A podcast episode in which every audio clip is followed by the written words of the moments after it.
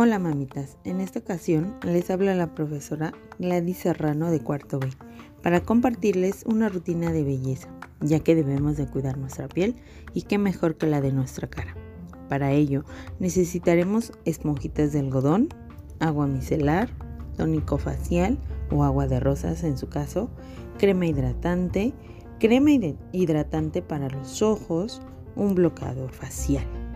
Todo esto espero que lo tengan a la mano. Para iniciar, tenemos que lavarnos la cara con agua y jabón y secarla con una toalla limpia. Después, tomamos una esponjita de algodón y la mojamos con agua micelar y nos limpiamos muy bien la cara, empezando por el área de la frente hasta la barbilla, pero de en medio hacia afuera. Posteriormente, tomamos otra esponjita y también la mojamos con el agua micelar y nos limpiamos muy bien los párpados superior e inferior y las pestañas. Para terminar de limpiar, tomamos el tónico o el agua de rosas y mojamos otra esponjita y la pasamos por todo el rostro de la misma forma que hicimos con el agua micelar. El tónico no lo vamos a colocar en nuestros ojos, ¿ok?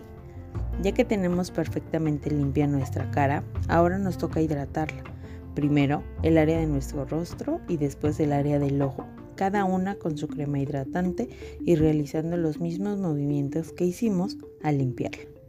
Y para finalizar, colocamos nuestro bloqueador de mínimo 30 grados. Lo mejor sería de 50 de protección, pero en este caso el que tengamos a la mano. Y ahora, ¿estás lista para poderte maquillar o estar al natural? Recordemos que si mamá está bien, todos estamos bien. Así que dedícate estos 5 minutos todos los días. Cuídense y hasta la próxima.